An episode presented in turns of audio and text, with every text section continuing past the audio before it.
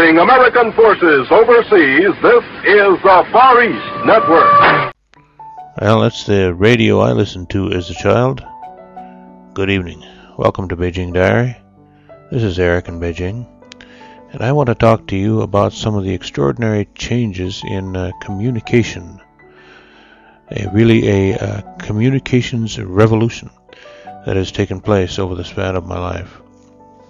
And especially how that uh, communications revolution has affected China's relationship with the world. Because, you know, in China it's common to uh, to hear talk about China's reform and opening up. Of course, that's uh, government policy. But I want to talk about how the internet has enforced a sort of opening up that uh, is independent of government policy and perhaps at times militates against that uh, policy. Uh, it's an extraordinary uh, development in our modern world which has really uh, opened up communications and relationship and thinking and uh, the flow of ideas. So now, uh, getting back to the radio that I listen to, it was a shortwave station, the Armed Forces radio from Tokyo. But I lived in uh, northern Japan, about three, four hundred miles away. Uh, so the the most predominant means of long distance communications of this nature was shortwave. Now, uh, without getting too technical, uh, the radio waves, as you know, travel in a straight line. They go out into space and eventually dissipate. But it turns out that different uh, uh radio waves of different frequencies and different lengths uh, operate, uh, behave differently. Now, of course, we know that the speed of light is 185,000 miles a second, or 300 million meters. So the speed of light is constant. And so, because of that, if you have a, a high frequency, you've got short waves. And just to give you a feel of this, if you uh, drive across the countryside in uh, America, you see radio towers occasionally. Those radio towers are quarter wave verticals. It's actually a half wave uh, antenna because the other half of the uh, of the half wave is uh, is the ground plane. But at any rate, the, the tower that you see is measured to exactly one quarter of the physical length of the wave from crest to crest. And this does have to be exact because if you when you're transmitting when you when you're receiving a signal, it's a little more forgiving. But when you're transmitting a signal, if your uh, if the ratio is not correct, if your uh, measurement of your tower, length of your tower is not exact, you get uh, it's called a, a, a standing wave ratio SWR back in your transmitter, and it uh, greatly lowers the efficiency of your transmission. So that tower that you see is measured to exactly one quarter of the length of the wave. So that's uh, that's quite a long wave. Whereas if you look at an FM transmitter, the tower might be measured in centimeters because FM is what we call VHF, very high frequency, or UHF, ultra high frequency. In between the uh, typical AM frequency and the FM frequencies would be what we call short wave. You don't hear too much about short wave in America because uh, there, there's much more access to uh, radio and especially English language radio, of course. But interna- internationally, it's quite uh, quite a bit more prominent. So when a radio wave goes out into space, it uh, eventually dissipates. Uh, but different wa- we find that different wavelengths have different properties. For example, an AM station you can uh, has pretty good uh, ground wave propagation. You can follow that station for 100 miles. FM stations strictly line of sight. You follow it very for a very short distance. Short waves, uh, what we call short wave, they are in between. And what happens with short waves is that they bounce off the ionosphere in the upper atmosphere. Now, when we say bounce, that's not technically correct. Uh, they don't. It's not actually reflection; it's refraction. Uh, the the wave bends when it hits the ionosphere and bends so sharply that it actually comes back to Earth. This refraction varies as the frequency. So, for example, when I was a radio operator, uh, amateur radio operator, I had a tower in my backyard, and I operated on on four bands: a 10 meter band, 15 meter band, a 40 meter band, and the 80 meter band. I was on uh, transmitting on 80 meters, I could uh, contact Montana quite easily, but the east or west coast would be more difficult. On 15 meters, real easy to get to New Jersey, but Montana was harder. So the refraction of that wave varies as the length, and so if you get just the right frequency, the wave comes down at a distance, you know, depending on on what the frequency is, several hundred miles or maybe a thousand or so miles.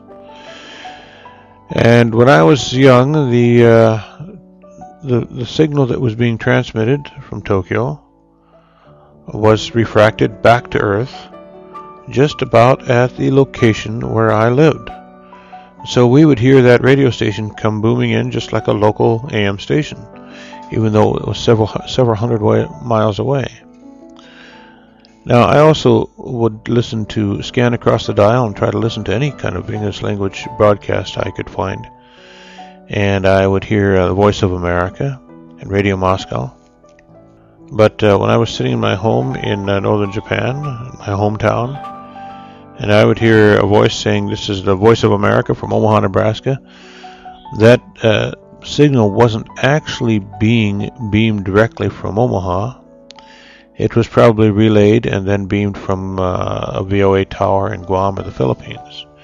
And when I would uh, listen to Radio Moscow, the English language Radio Moscow, probably not being beamed directly from Moscow, but uh, relayed and beamed from uh, Vladivostok or somewhere on the other side of the Sea of Japan.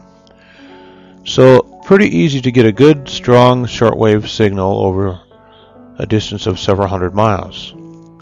The advantage of uh, that sort of signal was that uh, you didn't have to have any infrastructure in between. If you had a transmitter on one end and a receiver on the other end, your infrastructure basically was uh, the ionosphere. So uh, it was difficult to interfere with that signal. You couldn't sabotage the infrastructure. Now, the Soviets uh, had a way to deal with this. They had uh, jamming stations, which would uh, transmit gibberish and garbage on that same frequency with very high wattage. And something that uh, an amateur radio operators used to call the Russian woodpecker and we uh, hear it. You know, when you tune across the dial, you got a shortwave uh, transmitter, shortwave receiver. You tune across the dial, and you can hear that. Da, da, da, you know, the Soviets uh, jamming international shortwave broadcasts. Uh, but uh, then the Soviet Union fell, and uh, things changed, and of course, we have the dawn of the internet.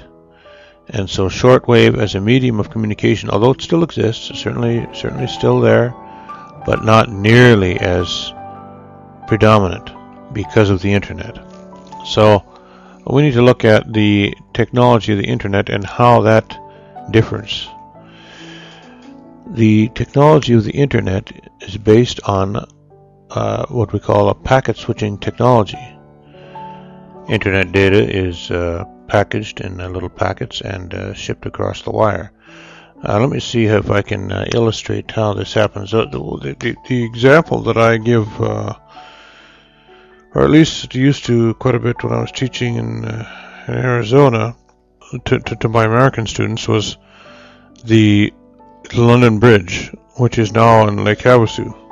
It's an old bridge in London, and they wanted to tear it out. And of course, that's quite a costly process to remove a bridge, get rid of everything. So somebody in London came up with the idea. Uh, said, "I know what we can do. Let's just uh, sell it to the Americans." So they uh, they sold it to a businessman, Sure enough, an American businessman bought it. I probably got it for a song. I don't know what he paid for it, but he, his uh, part of the uh, agreement was he had to clean the area out. He had to completely remove it. And so he did. Uh, in bricks, you know, were labeled and everything, and uh, they shipped it to the States, and it's now in uh, Lake Havasu, Arizona. That's how data is sent across the internet. Now, that's, that's far from a perfect analogy.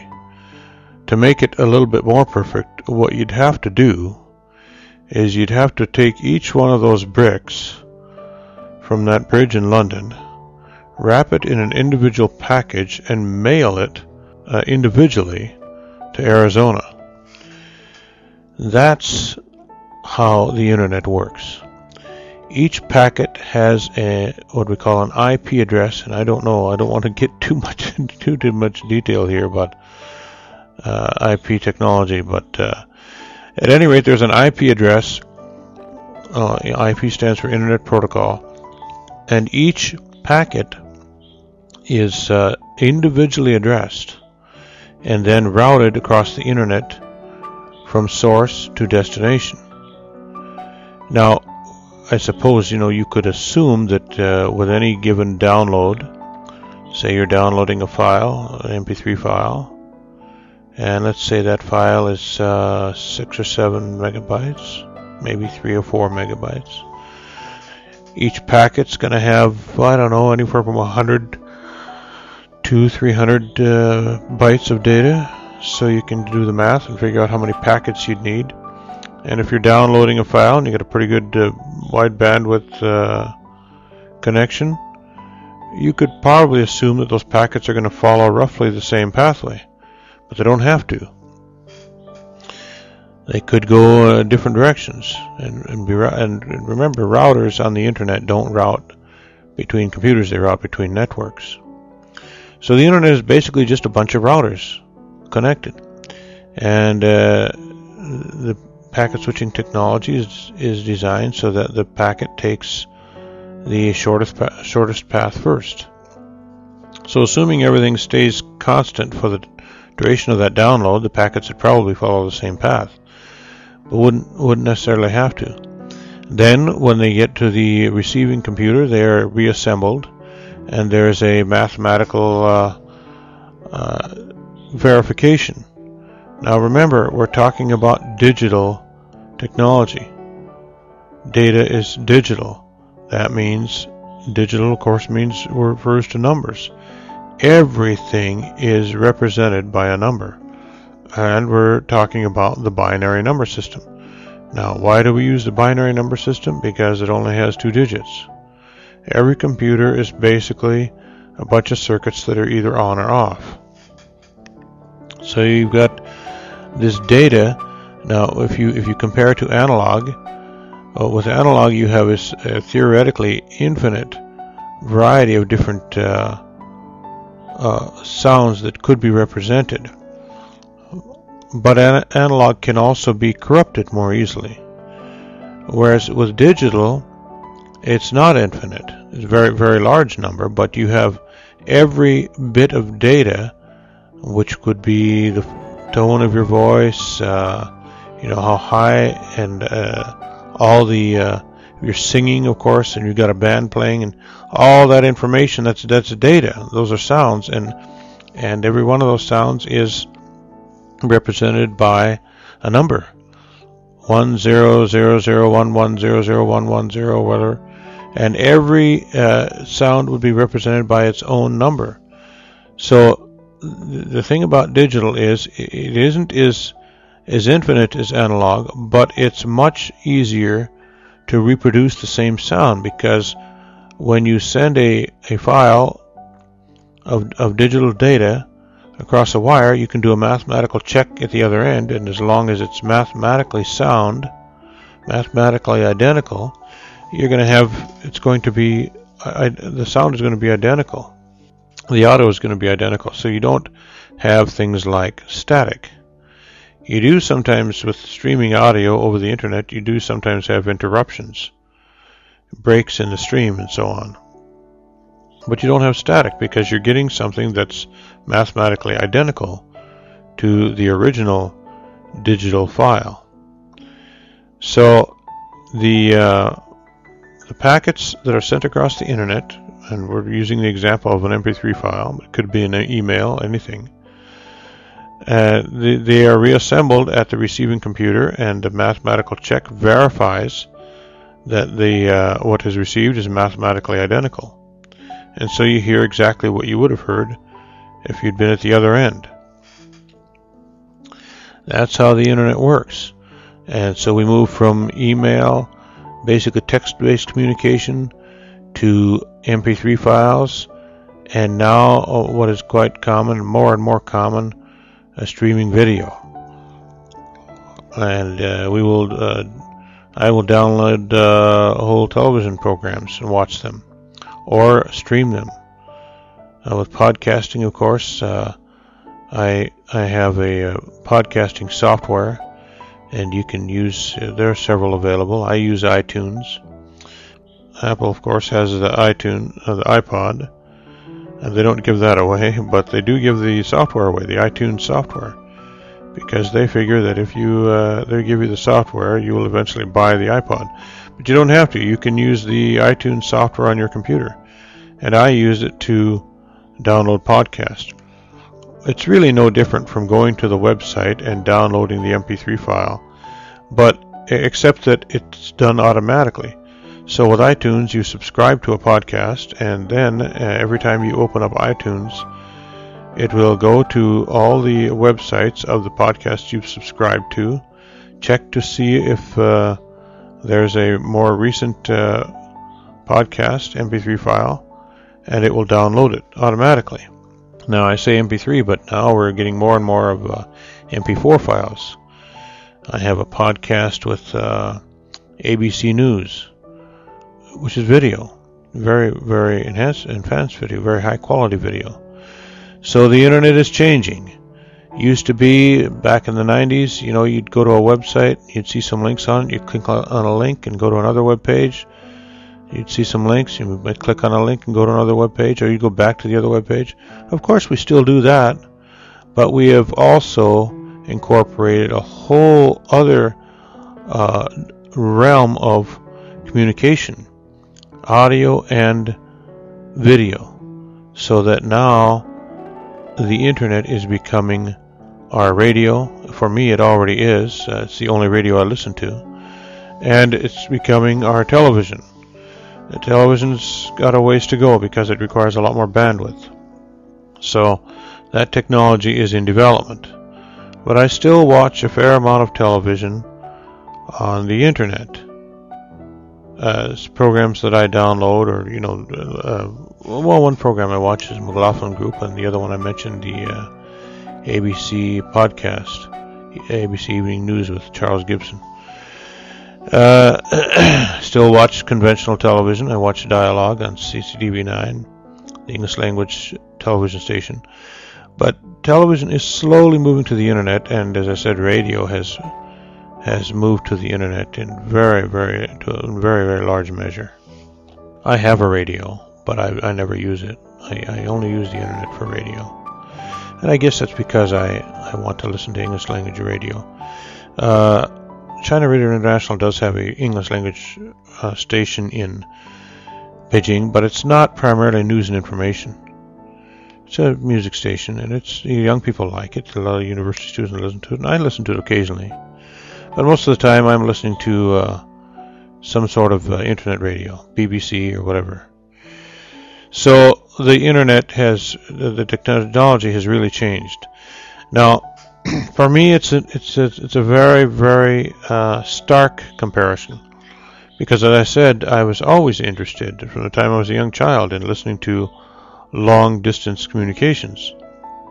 But with shortwave, it varies so much because it depends a lot on the weather. You get uh, a lot of electrostatic activity. You in the atmosphere, you you, you get interference. Uh, it it's uh, very susceptible to the 11-year sunspot cycle. At certain times, certain frequencies are very easy to get. Other times, not so easy. So uh, you, know, you have a lot of static, and you know, shortwave just wasn't perfect. As I said, where I lived was was right within the range of that skip, so that the the signal coming back to Earth was pretty strong. We had pretty decent shortwave communications between Tokyo and where where we lived. It was pretty good. It was uh, it was basically our local radio station. But you know, listen to the Voice of America or some other broadcast. Sometimes you get a lot of uh, interference. Uh, with the internet, uh, you don't deal with that because, as I said, it's a digital.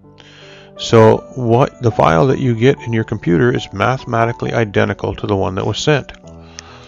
Again, the old uh, analog uh, traditionalists will complain because they say digital is not really infinite, and uh, so you, you get a distorted sound. Well, there is a certain amount of truth to that. For example, I use uh, a program called Audacity to record audio from the internet. And when I actually export that as an MP3 file, when I create the MP3 file, I choose how many bits I'm going to have. So for music, uh, if I choose uh, you know anything below 64 bits, you're going to get some dist- distortion.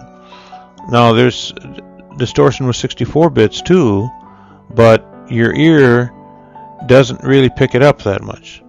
So, you know, with compression, with audio compression, it really, for the most part, unless, except for the fact that, you know, music is, uh, the, the, music that you hear in, in an MP3 file does not have the audio quality of an old vinyl record. It's, it's just not, not there. But for the most part, the audio that you hear, you can adjust your, your bit rate so that it's within the range of what your ear can distinguish. So for practical purposes, it works really well. For music, I, I, I agree that uh, you're making a compromise. Hopefully, not too much of a compromise. But at any rate, the internet has really revolutionized long distance communication. Okay, that's all for this evening. Next time, I want to talk about some of the practical ways in which this communications revolution has enhanced our access to information. Thanks for being with us, and we'll see you next time.